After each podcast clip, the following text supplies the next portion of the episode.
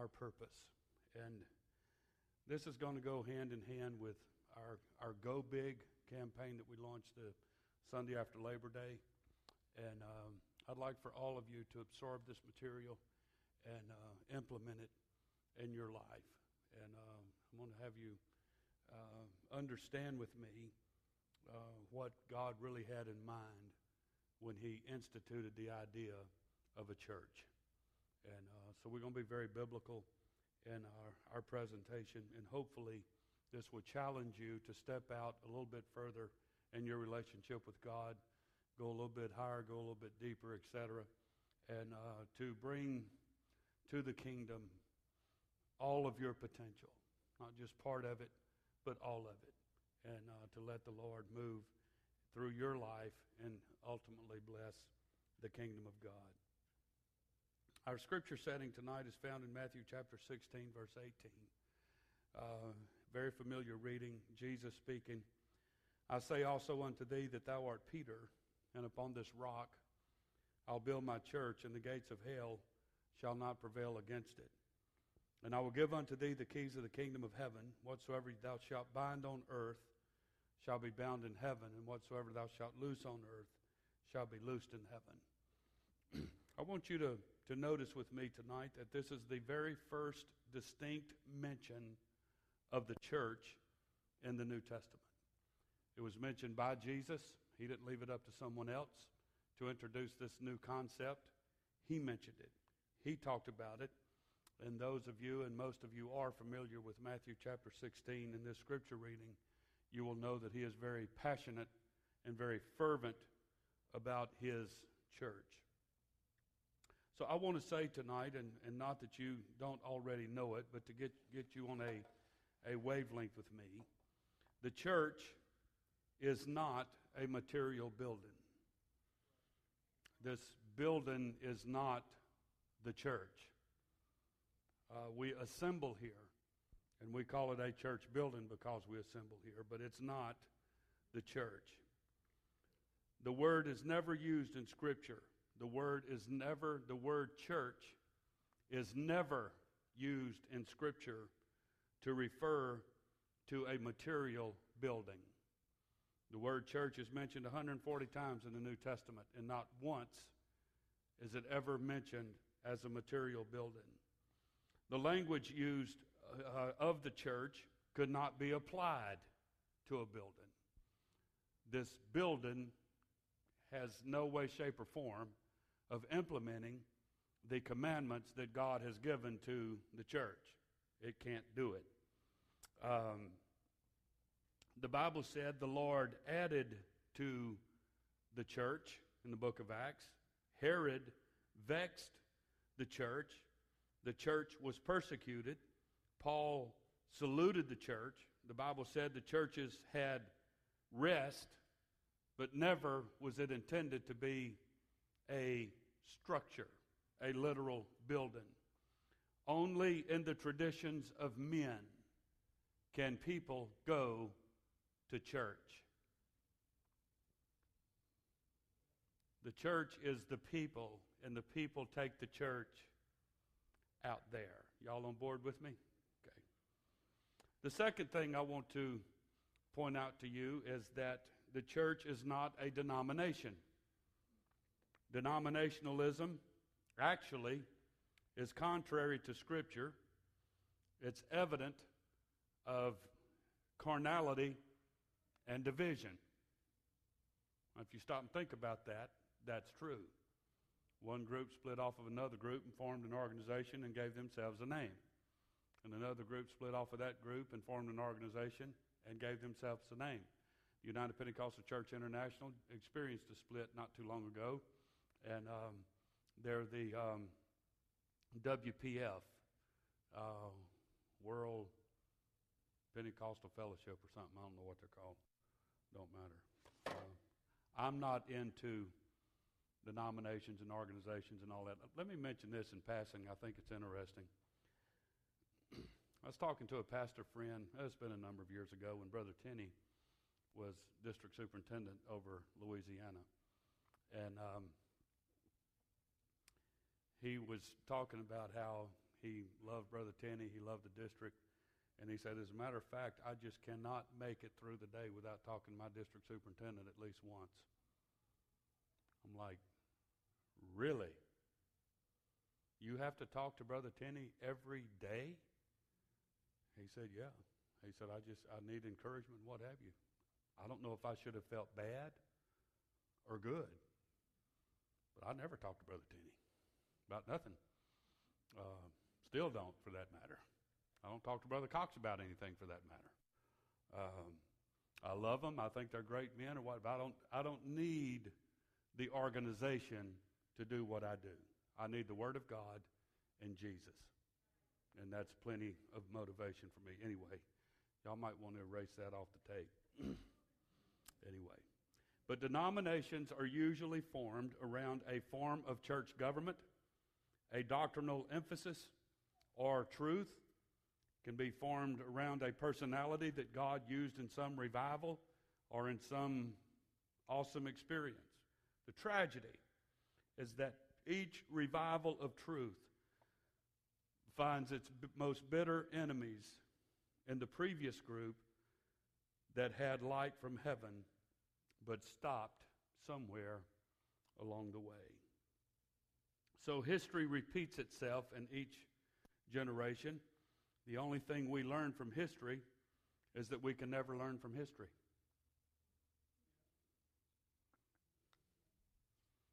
It's interesting, isn't it? so we must constantly guard against the degenerating cycle of message man, movement, and monument.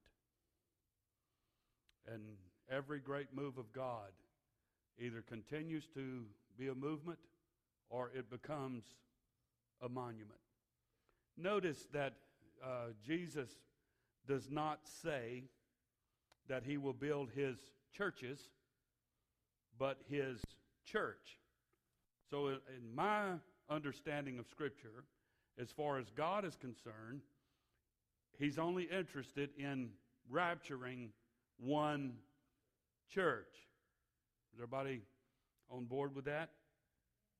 So there's only one church, and its message has never changed, and its message can never change. If it does, then it ceases to be God's church. Now, I'm not so narrow minded up here tonight to say that there's everybody that goes to church somewhere on a consistent basis believes that they're part of the church. And God will sort all of that out in the last day. I have said over and over and over that I do not believe the United Pentecostal Church International has the market on God and that we're the only ones that are going to be in heaven. As a matter of fact, I'm pretty sure there's other people that go to other churches of various types, shapes, and sizes that believes perhaps some things and maybe not other things. I don't know. That's up to God. But I think there's going to be a lot of people in heaven that we're surprised about. And I think there's going to not be a lot of people in heaven that we're surprised about. Is everybody cool with that statement? it's incumbent on us to take the Word of God wholeheartedly, to embrace what it teaches, to believe what it teaches and to live our lives the absolute best that we can to be ready for that great moment when we hear the trumpet sound. Everybody said amen. I will also have you know tonight that the church is not plan B in the mind of God. The church was not merely instituted after the Jewish rejection of Christ, but the church was prophesied all throughout the Old Testament. God had looked forward to the establishment of the church for a long time. Um, even borrowing, going all the way back from Genesis 22, the Bible said all nations were to be blessed by the seed of Abraham. Well, according to Romans, we were grafted in, and uh, uh, a wild branch grafted into that olive branch, which was a Jewish people. So I believe that that blessing that God promised through Abraham flows through the church throughout the world. And I believe that. I believe the world is awfully blessed right now with the church. Wait till the church is gone and see what happens to the world. Everybody said amen. So all the families of the earth were to be blessed by Abraham's seed. all kindreds of, of the nations would worship the Lord in Psalm 22. In the last days, all nations would flow to the house of God in Isaiah chapter 2. Even the Gentiles, the Bible said, prophesied in Isaiah chapter 11, would seek the root of Jesse, which is this Jewish promise. Uh, many nations would be sprinkled with the blood of the Messiah. Many nations, not just one, many, would be sprinkled with the blood of the Messiah in Isaiah 52. Many nations would be joined to the Lord in that day in Zechariah chapter 2. The name of the Lord would be great among the Gentiles, according to Malachi chapter 1. As a matter of fact, the Gentile church believes in the name of the Lord more than the Jews do. Amen. Uh, in his name, the Gentiles would trust, according to Matthew chapter 12. So the church was not plan B. When the Jew thing didn't work with Jesus and they rejected him, the church wasn't plan B. The church was planned all along. God knew that Adam would fail, and God also knew that the Jews would reject Jesus. So he had all this planned. He knows the end from the beginning, and he had all of this planned to begin with. Let me tell you what the church is. I've given you three things that it's not. Let me tell you what the church is. The church is the centerpiece of the kingdom of God. It's the centerpiece. Right now, God has no other interest. He's only interested in the church, according to the scripture. The kingdom of God is much larger than the church because it includes more than the church. The kingdom of God includes the whole universe, it includes the whole angelic host, it includes all the Old Testament saints. So when you hear pastor refer, you make a con- contribution to the kingdom, that's what I'm talking about. The kingdom of God is bigger than the church. But the church is God's centerpiece. The New Testament church is the kingdom of God's most important part. So if you live between the day of Pentecost and the rapture, if you live anywhere, how many of y'all live or living between the day of Pentecost and the rapture? I'm just curious. There's a couple of y'all I'd like to see after church. Need to see if there's a pulse going on here or not. How many are living between Pentecost and rapture? Thought that'd be a pretty easy one. But if you live between the day of Pentecost and the rapture, then the new birth experience is a prerequisite if you want to be in the church to be saved. Jesus said the prophets who gave these prophecies and even the angels would love to participate in the very thing that's happening in our age right now with the outpouring of the Spirit of God. Jesus said in Matthew chapter 13, verse 16, But blessed are your eyes, for they see, and your ears, for they hear. For verily I say unto you that many prophets and righteous men have desired to see those things which you see, and have not seen them, and to hear those things which you hear, and have not heard them. Peter said in 1 Peter chapter 1, verse 12, unto whom it was revealed not unto themselves, but unto us. They did minister the things which are now reported unto you by them that have preached the gospel unto you with the Holy Ghost sent down from heaven, which things the angels desire to look, look into. So all of the Old Testament prophets wanted to see where we are today. Angels want to experience what we experience and they can't. The church is the centerpiece of the kingdom of God. Moses would have loved to have seen this royal priesthood that Peter described in 1 Peter chapter 2, 5 through 9. Isaiah would have loved to have seen Pentecost in Isaiah 28, 10 and 12. It, Joel would have loved to have been in the upper room, no doubt. He prophesied an outpouring of the Spirit of God. So the church is the centerpiece of God's purpose on this planet right now. It's church. God created everything else but the church cost him dearly. The church is the only thing that God ever had to buy. so we're privileged beyond measure to be a part of the church. In Acts chapter 20, verse 28, the writer said, Take heed therefore unto yourselves and to all the flock, over the which the Holy Ghost hath made you overseers, to feed the church of God, which he has purchased with his own blood. So it's the only thing that God ever had to buy. The next thing I want to point out to you about the church is that the church is the only thing that cannot be shaken. Some of us need to rejoice in that and be happy about that. Individual saints and local assemblies may have problems, but the church is as solid as a rock of, of, the, of, of the rock of revelation that it's built on. The Bible said in Isaiah 2 that the earth is to be shaken. In Ezekiel 38, the Bible said the nation of Israel is to be shaken. In Haggai chapter 2, the Bible said the heavens and the nations are to be shaken. Hebrews 12, 26 through 29 says everything that can be shaken will be shaken, but the church cannot be shaken. The gates of hell cannot prevail against it because it is a God built church, a God bought church. And I'm here to tell you tonight, I'm happy to be a part of it. I'm privileged to be a part of it, and I hope all of you feel the same way. Amen. I find it interesting in Matthew chapter 16, verses 18 through 19, the verses we read at the beginning. The Amplified version of those scriptures say, And I tell you, you are Peter, Petros, a large piece of rock, that on this rock, Petra, a huge rock like Gibraltar, I will build my church, and the gates of Hades, the powers of the infernal region, shall not overpower it or be strong to its uh, detriment or hold out against it. Went on to say, Amplified Version, and I give you the keys of the kingdom of heaven, and whatever you bind that is declared to be improper and unlawful on earth must be already bound in heaven, and whatever you loose on earth, declare lawful, must be already loosed in heaven. So I want you to notice two awesome principles from this passage. First of all, and I want everybody to hear this tonight the church is built on a message, not a man. It's built on a message. Men come and go, men succeed and fail.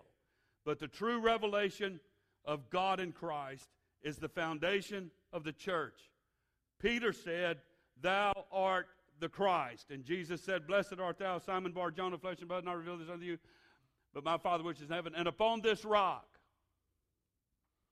upon that revelation, it's built on a message. The second thing we notice from this passage is that we must build the church according to God's blueprint if we want to have His blessing. The words bind and loose are perfect passive participles in the Greek language, indicating things that have already been forbidden and things that have already been permitted. We just can't do whatever we want and expect God to bless it. We must do what He wants and then the blessing comes automatically as a byproduct of obedience. So if a contractor builds a house for someone, he sticks to the blueprint, which is the will of the purchaser. If we want to build a church, then we need to stick to the blueprint, which is the Bible, which is the will of the purchaser, which is God. He bought the church with his own blood, he purchased it, and He gave a blueprint for it. Otherwise, we're not really building a church. And that's the reason for this series that I want to embark upon tonight. We need to understand God's blueprint for building His church, and that's our purpose. We have to build His church, not our church, not a church we like, not a church that suits us and what have you. You know, churches in our society today has become like restaurants to me. You walk in, they have a menu. It's, figuratively speaking, you know, some restaurants you go to, they'll put their menu right outside the door so you can see what they offer before you even walk in. I've walked away sometimes. You know, and I look at a little green salad with four or five leaves of lettuce and about a third of a tomato cut up in it, it's like $15. I'm like, nah, I'm good. I'll go somewhere else. look at a fried shrimp dinner and it's $458. No, I'm good. Can go somewhere else. Now, that's a little exaggeration, but I'm not far off. But churches are kind of the same way. They, they build reputation and they set precedent. What bothers me so bad is when your church has a reputation of something it isn't. And it doesn't have a reputation of something that it is. Now, that bothers me really bad right there. But over a period of time, God sorts through all that stuff. My duty and responsibility here at Grace Church is to build a Bible based church to the best of my ability with the direction and leadership of God's Spirit, following the Word of God as an example, and so on. That's what we have to do here. And it doesn't matter about the opinions of others. But churches are kind of like restaurants. And, and, and all around our city, there's even all kind of versions of Pentecostal churches that you go to. And everybody that goes to one says, well, this is a perfect church right here, and I can be saved right here. I'm happy about that. I just hope everybody's right. Now, I'm saying Pentecostal churches because I, that's what I know, but I'll even stretch it to uh, denominational churches. They think they're right. I hope they are.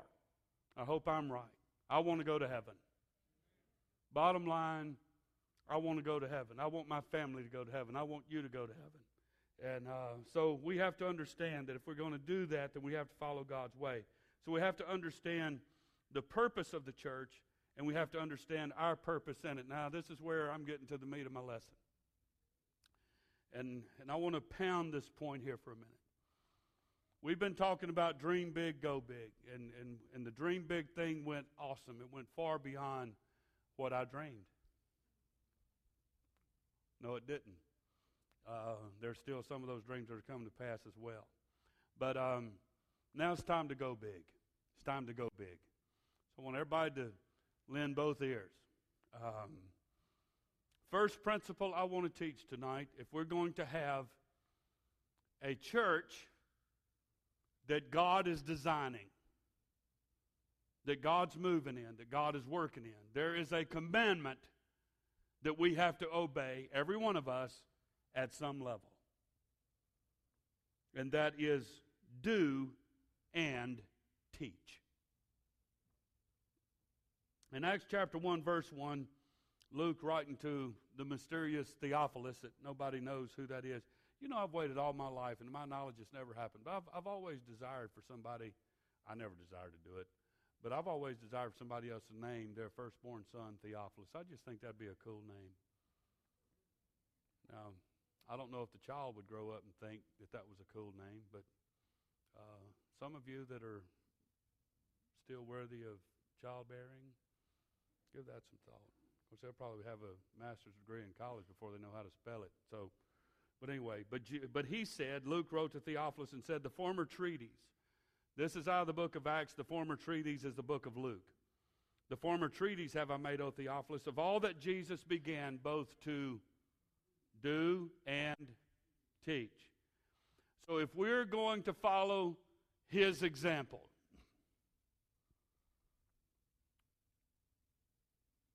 I find it interesting, and I have to be real careful here because we're not going to dismiss having church.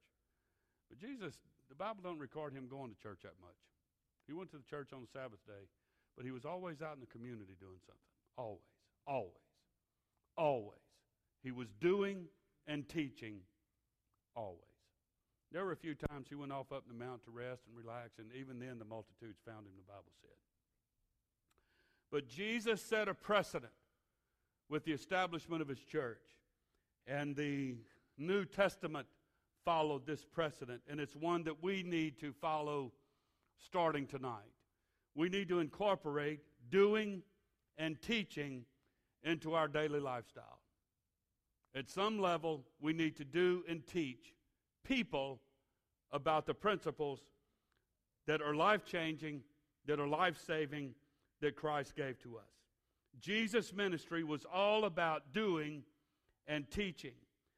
The one refers to his miracle working power, while the other refers to his doctrine. Jesus did not work miracles just for miracle's sake, but he used them to teach his doctrine. When he healed the blind man, he taught, I am the light of the world. When he fed the 5,000, he taught, I am the bread of life. He also did not teach just for teaching's sake, but he taught them as one having authority. You want to know what's right? I'll tell you what's right.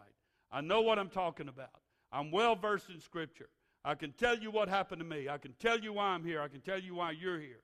At some point, folks, we have to step up and go big and learn how to do and teach. Now, I'll use Brother Gary and Sister Ashley. All of you know they own a, a wonderful business in Baker, uh, McDonald Tire and Car Care Service. The only thing they lack is the sales of Boudin. If they'd start that, that'd be the complete business. Anyway, y'all ever notice that in South Louisiana? You can have TV and VCR repair and Boudin sale. Anyway, um, but they have customers in and there, out of there all the time, out of their place of business, and and they report often and frequently that people come in and ask questions and about the church and about Jesus and what have you. And so they continually sow and seed, continually sow and seed. They do and teach, do and teach, do and teach. And it works out for them. And so you can't haul them into a service bay and let down that big hydraulic lift and set them on it and then lift them up where they're just sitting on the side and teach them a three hour Bible study. But they're sowing seed. And I, and I, it, it, and I, I love that about them. And I think we should do the same. We should not be ashamed of who we are and what we know. But on some level, every one of us, somewhere during the day, can find an opportunity to do something awesome for somebody and to teach them the Word of God. Everybody say amen. Several Sundays ago, and I've waited a long time to mention this, Sandy. Um, she went to McDonald's on Sunday morning before, I think it was McDonald's, wherever it was, a fast food restaurant. And uh, somehow or another, I don't know how it all happened. Uh, somebody showed it to me on Facebook. But she gave a church business card to the cashier and said, Give this to the person behind me and put their tab. Uh, I'll take care of their tab. So they did all that and it worked out. And the person who got that card used to attend church here. But it was just simply an act of kindness. And I don't think Sandy had any way of knowing that that the person behind her, so she didn't just want to look good in front of congregation. So it was a true act of kindness. Well, something we've been working on for a while. We've been moving a lot of things forward at Grace. And here in the next Sunday or two, we're going to pass out, Sandy, cards of kindness. We've had these little cards made up. They're the size of a business card. On one side, it looks just like a business card, except it only has a church name on it. It don't have any person's name on it. It's just the name of the church. It looks just like our business card, but you turn it over, and it said, "This is an act of kindness, just showing you that Jesus loves you." And the purpose of these, and when we introduce them, you'll understand, is that if you go to a coffee shop or you're in the drive-through or whatever, hand this little card, tell the cashier, to the person behind me and put their coffee on my bill. I just want to be kind. It's doing it's doing, it's sowing seed. Some of you have already been to restaurants that pastor's been to because you signed your check with a Grace pen, a Grace ink pen. And uh, we've been doing that for the past several months. We leave them everywhere we go. Uh, I give away flashlights, and we have little church flashlights. I give away ink pens. It's just acts. It's doing. It's sowing seed, sowing seed, sowing seed. And you say, well, has any of these people come? I don't know that any of them have come. If, if they have, it got by me. Probably not. But we have had a lot of other people that have come, seemingly out of nowhere, uninvited. So God gives a harvest, and He honors that. Does everybody understand that? We want to step up. We want to go big. Everybody say, go big. We want to start going big, and this is something everybody can do. Everybody can do. Um, I've done this before and, and, and would like to encourage you to do it you see someone in a restaurant that's having a real hard time, and it looks like you know maybe they're they're elderly in all due respect or whatever, just tell the waitress to put their tab on your ticket and then send one of them little cards to their table. We can afford to do that. Most everybody in this building can afford to do that. You Can't do it every day, but once in a while it wouldn't hurt, would it? Just to be nice. And to be a Christian other than a holy one. I'm determined that this church is going to be known for something else besides a holiness standard. I'm determined that's going to happen. We're going to be nice to people. Going to be nice to people. When you put them little stickers on your window, it obligates you to be nice in traffic. Boy, there's times I want to hit that horn. Oh man, I got that sticker on my back window, and they deserve it. so but we want to be, we want to do, and we want to teach. Listen to Pastor. Doing without teaching is wrong. It is wrong to have spirit without truth because that leads to apostasy. So, somewhere along the line in your doing, there has to be speaking. Remember, I preached that Sunday. When God wants to speak, we have to start talking. Had the most incredible experience this past Friday. Brother Dave and I were having lunch, and I want to tell you the long story uh, because it was really a God thing. There's restaurants that I really like, and there's other restaurants not so much. And invariably, I just went ahead and gave in. People at this church love Greek food, and we have a Greek restaurant here.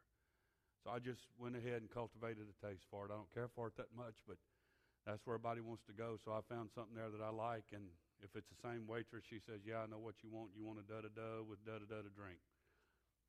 Anyway, I make it work. There's restaurants I don't care for too much. But there was a restaurant that Sister Murphy and I stopped at a month or so ago when we was traveling, and it was delicious, and we have them here. It's a nationwide, probably worldwide restaurant.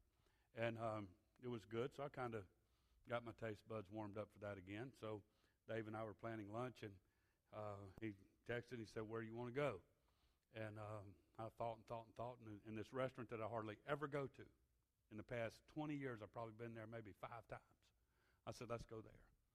He said, "Okay." So we went. We sat down, and he said, "Farrah's going to be really upset with him for going to this restaurant because she really loves it, and he don't like it that much." So, well, thanks. You know, if you'd have said something, we'd have gone somewhere else. But he, she don't make him go there with her because she knows he don't really like it. She's a real nice wife. Some of you others need to catch on to that. Anyway, we went. We sat down and ate and had a great time of fellowship and what have you. And just as we were finishing up lunch, a lady walks up to our, our table and um, she looked at me and she said, I want you to know that this man across the table loves you with all of his heart and um, has a lot of respect and regard for you. And I'm just staring at her like, and who are you?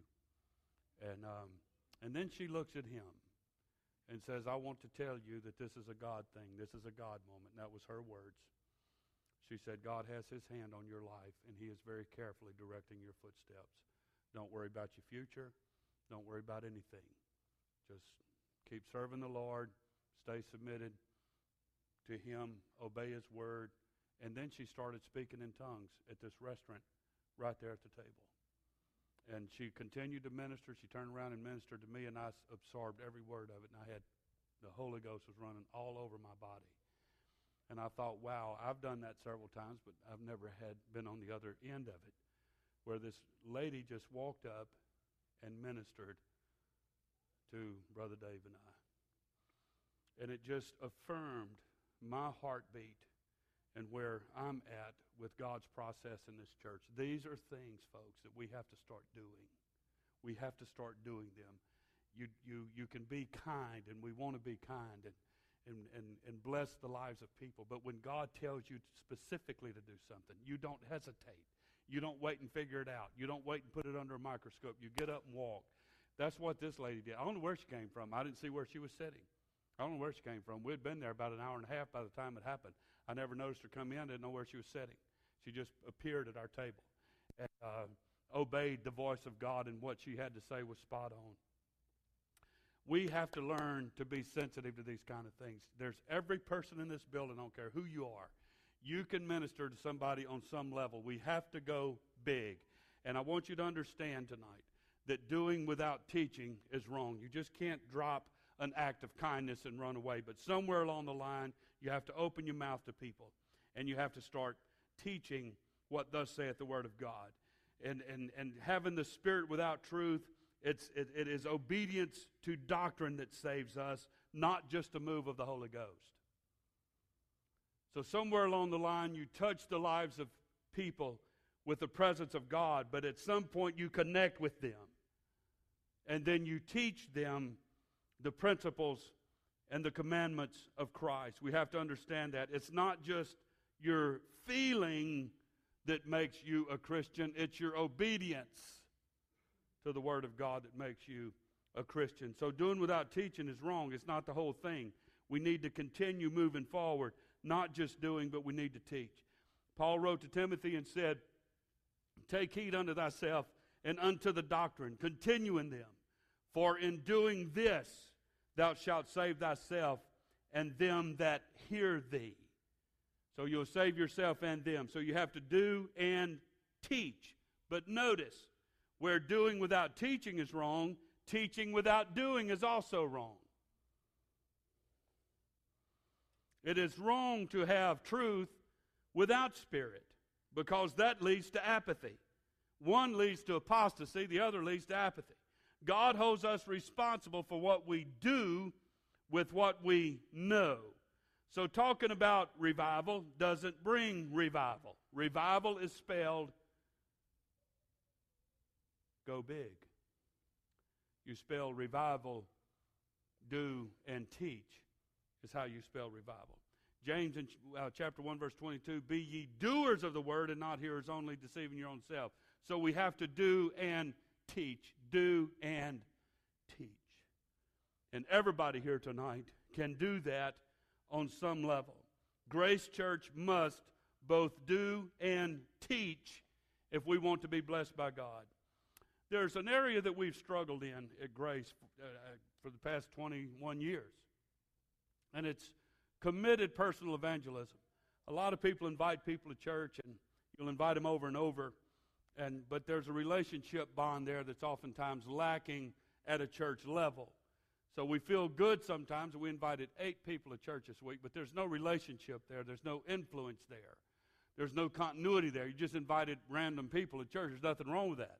But sooner or later, we need to step that up a notch, where it's people that we can influence. It's people that we that we do have their confidence. They believe in what we say, and they'll follow our lead. Somewhere along the line, we have to understand that. So Grace Church must both do and teach. So I have a goal for next year, and I'll be presenting it in vision casting in the next couple of months. But we have some powerful Bible study teachers here in this church. And I think it's a shame that we don't have about six or eight home Bible studies going on right now on a personal level.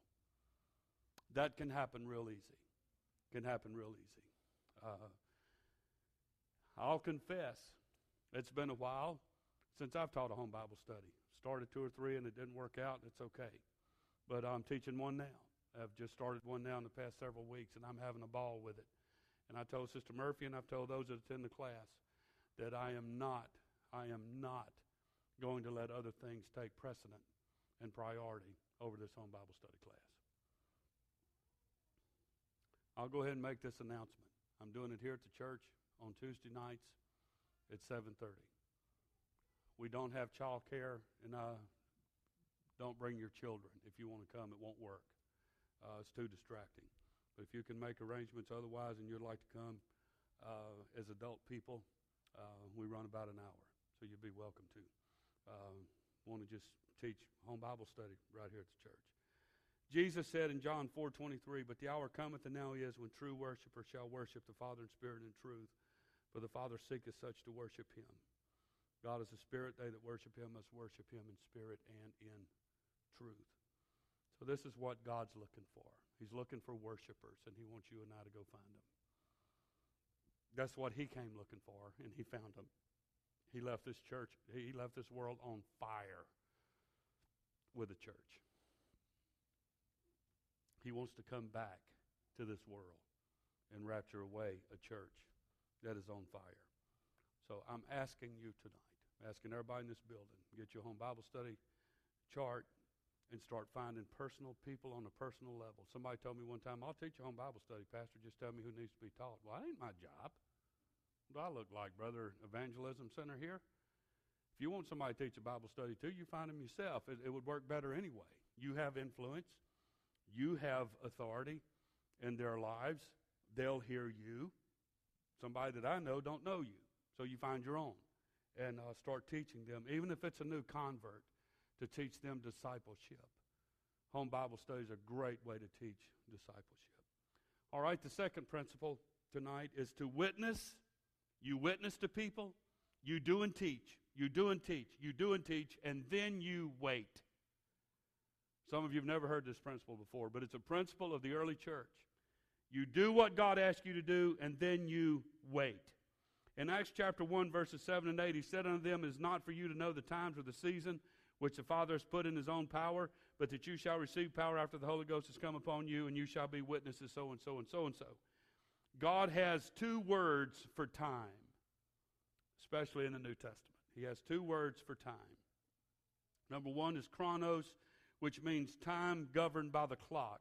It's quantity time. It's 24 hours a day, seven days a week. It's 24 7. Those kind of terminologies that we understand, that's quantity time. And every person that's born on this planet gets the same amount of time. It's quantity time. But then he has kairos, which means time measured by special moments.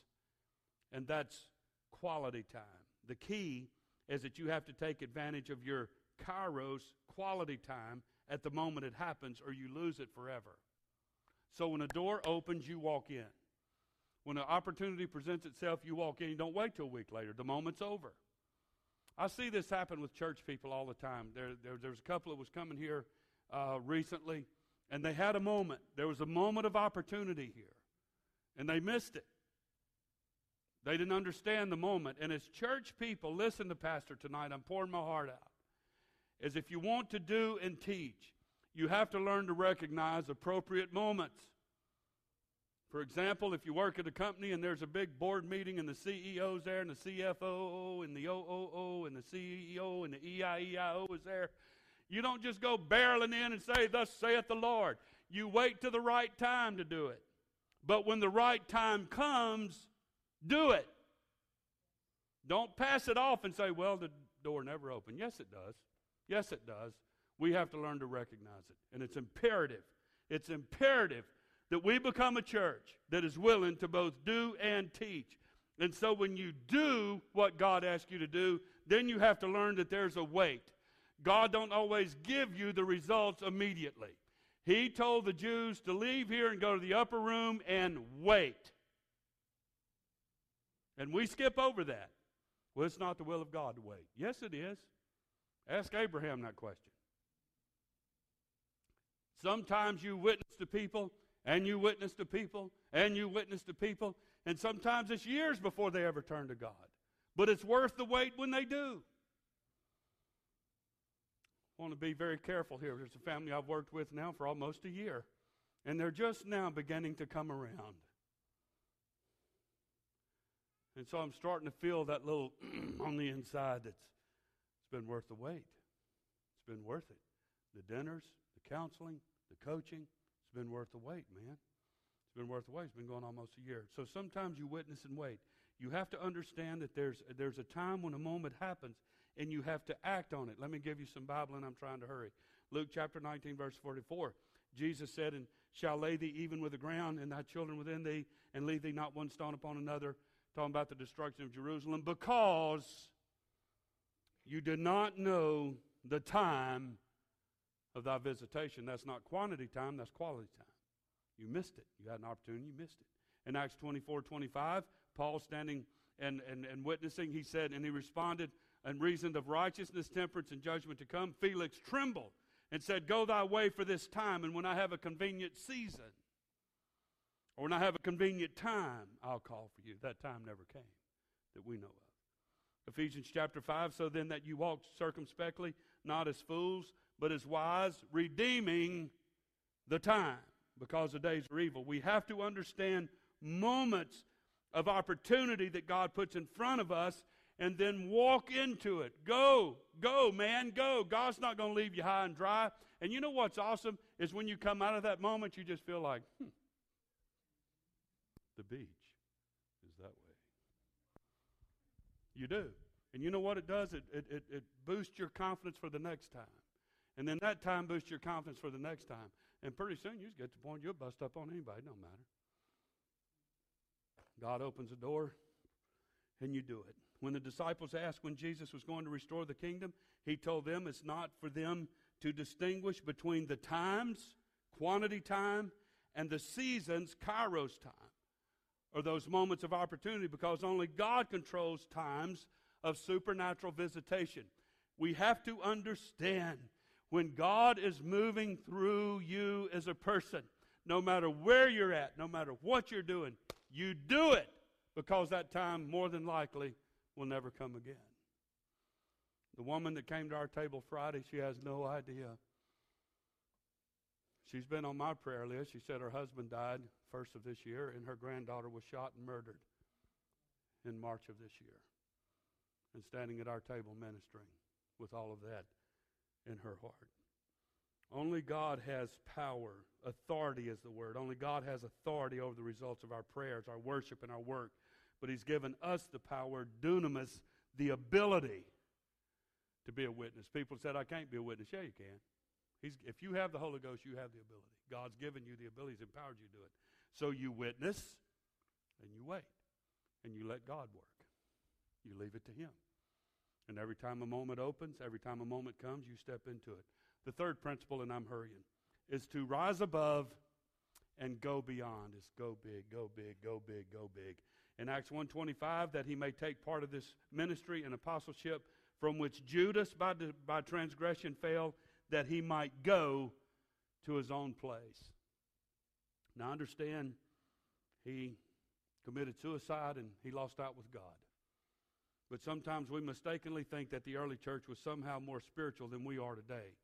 One of their prized disciples committed suicide right in the beginning stages of it. They were as human as we are. They suffered things and anxiety and what have you, just like we do. But the book of Acts tells us plainly, the book of Acts tells us plainly that they had problems and setbacks. Outside the crucifixion of Jesus, probably no other situation was harder for the disciples to deal with than the fall of Judas Iscariot. And this is when the church was founded, man. Y'all understand that? Here's this big whoop that God's fixing to do, and one of their main guys kills himself. But they didn't let that stop them. They didn't let that stop them from waiting. They still stayed true to the principles and the commandments that Jesus asked them to do. He had been ordained to be an apostle. He was ordained to preach the gospel. He had been given power over devils and disease and yet he backslid, betrayed the Lord into the hands of the Sanhedrin court. What a setback for the church. But we do not see the disciples giving up or getting discouraged. Instead, they res- resolutely rose above their heartache and they moved beyond that terrible trial to embrace their future with God. So, with God, failure is never fatal. God never wastes a hurt. If you've been hurt, God's not going to waste it. If you'll be objective and open your heart to the Spirit of God, you'll learn something from it. It'll make you a better person if you'll learn and be objective. Micah said in Micah 7 8, one of my favorite scriptures Rejoice not against me, mine enemy. When I fall, I'll arise. When I sit in darkness, the Lord shall be a light unto me. Let's rise, rise above our past, our problems, our perplexities, and go to a place in Jesus that we have never been before. And I believe we can do it. You know what? I believe we're going to do it. I believe there's people here tonight that's heard this. You've heard the messages in the weeks and months previous, and, and go big, dream big, and so on. And you're tired of just living status quo, day to day life for Jesus. I believe there's people here tonight that want to go big. And you're going to get that Bible study chart, and you're going to start a care group, you're going to start something new for Jesus, and God's going to revolutionize your world because of it. We're too timid and we're too afraid, and we hide under the, the auspices, or, or excuse me, the umbrella of, well, we're holy and that's all we need to be. No, it ain't. There's clear commandments in the scriptures to go and teach, witness and wait, and rise above and go beyond your hurts, your heartaches, and the things that beset us so bad. Let's do it. Do I need to rewind and start all this all over again? Hey, let's rehearse that again. Let's do it, folks. Amen. Let's do it. We can do it. Can we do it? Yes, we can. Thank the Lord. God bless you.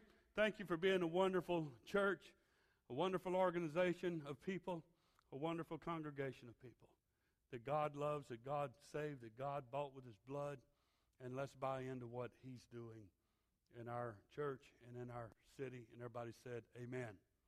God bless you. You're dismissed to depart from the building. At your leisure, of course. Or y'all can sit and just love you guys. God bless.